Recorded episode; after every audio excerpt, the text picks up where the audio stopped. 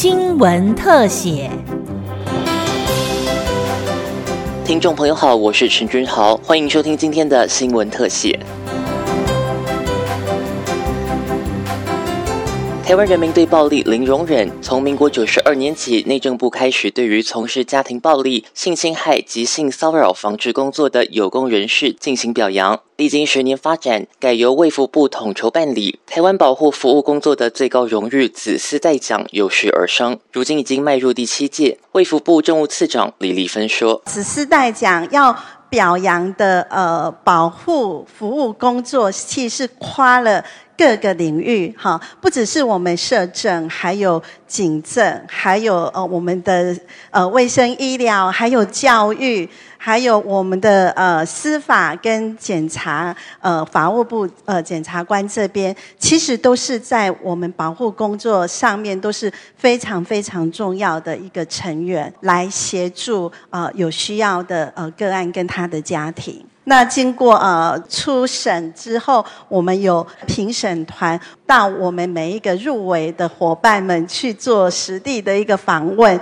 也选出了十二位的一个得奖者哈。今年十二名得奖者之一的新竹市警察局第一分局家防官郭友轩是台大外文系毕业的高材生。在国考战场上发挥专长，顺利考取外事警察。他说：“七年来，他永远记得到任成为家防官的第一天。担任家防官的第一天，我就遇到了我们辖区发生了一个顶楼加盖大火。那那场大火呢，带走了两名可爱的小女孩。当这个新闻吼发布在苹果新闻的时候，我一收到，那真的是我第一天的最震撼的消息。因为这两个小女孩呢，就是我之前在。”派出所服务的时候的辅导的对象、通报的对象，他是我们的以前叫高风险家庭，现在叫脆弱家庭，在关怀的个案。那由于呢，父亲呢，他有一些情绪的问题哈，再加上跟妻子离异，就独立抚养三个女儿在那个地方。那父亲呢，常常借端滋扰啊。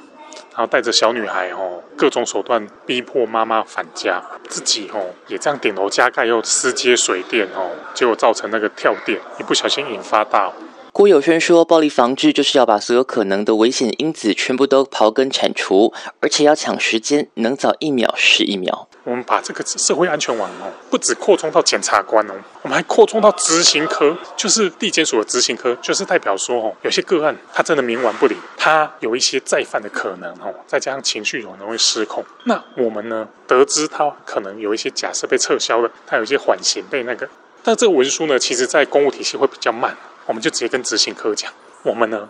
加速那个流程，甚至必要时候报告执行科检察官，能不能让他尽早入监，甚至入监当天，我们还跟执行科讲好，为了避免一般来说知道要入监，很多人会选择逃避嘛。逃避到被发布通缉为止。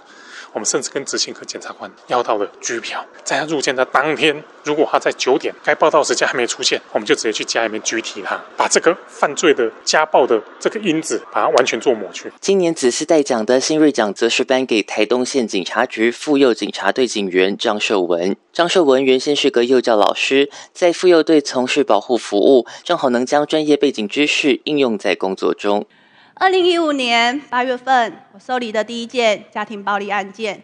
在接获通报赶到现场时，我看见一个施暴者，因为他有吸毒，他开始疯狂的怒骂他的父母亲，他疯狂的把家中的汽车轮胎全部都戳破了。忽然，他抱起两岁的儿子，他强拉着四岁的女儿，一直跑，一直跑。我们在后面一直追，一直追，追到了三楼阳台边，我看到孩子。对我落下了两行无助的泪水。忽然，他抓起两岁的儿子，要将他丢下楼。他大叫着要四岁的女儿自己跳下楼。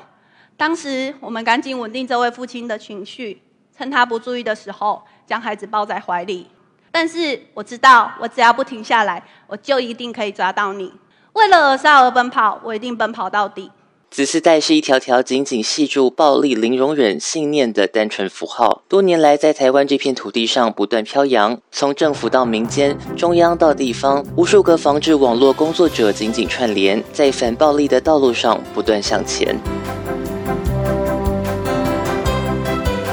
以上新闻特写是由警广记者陈君豪采访直播，谢谢您的收听。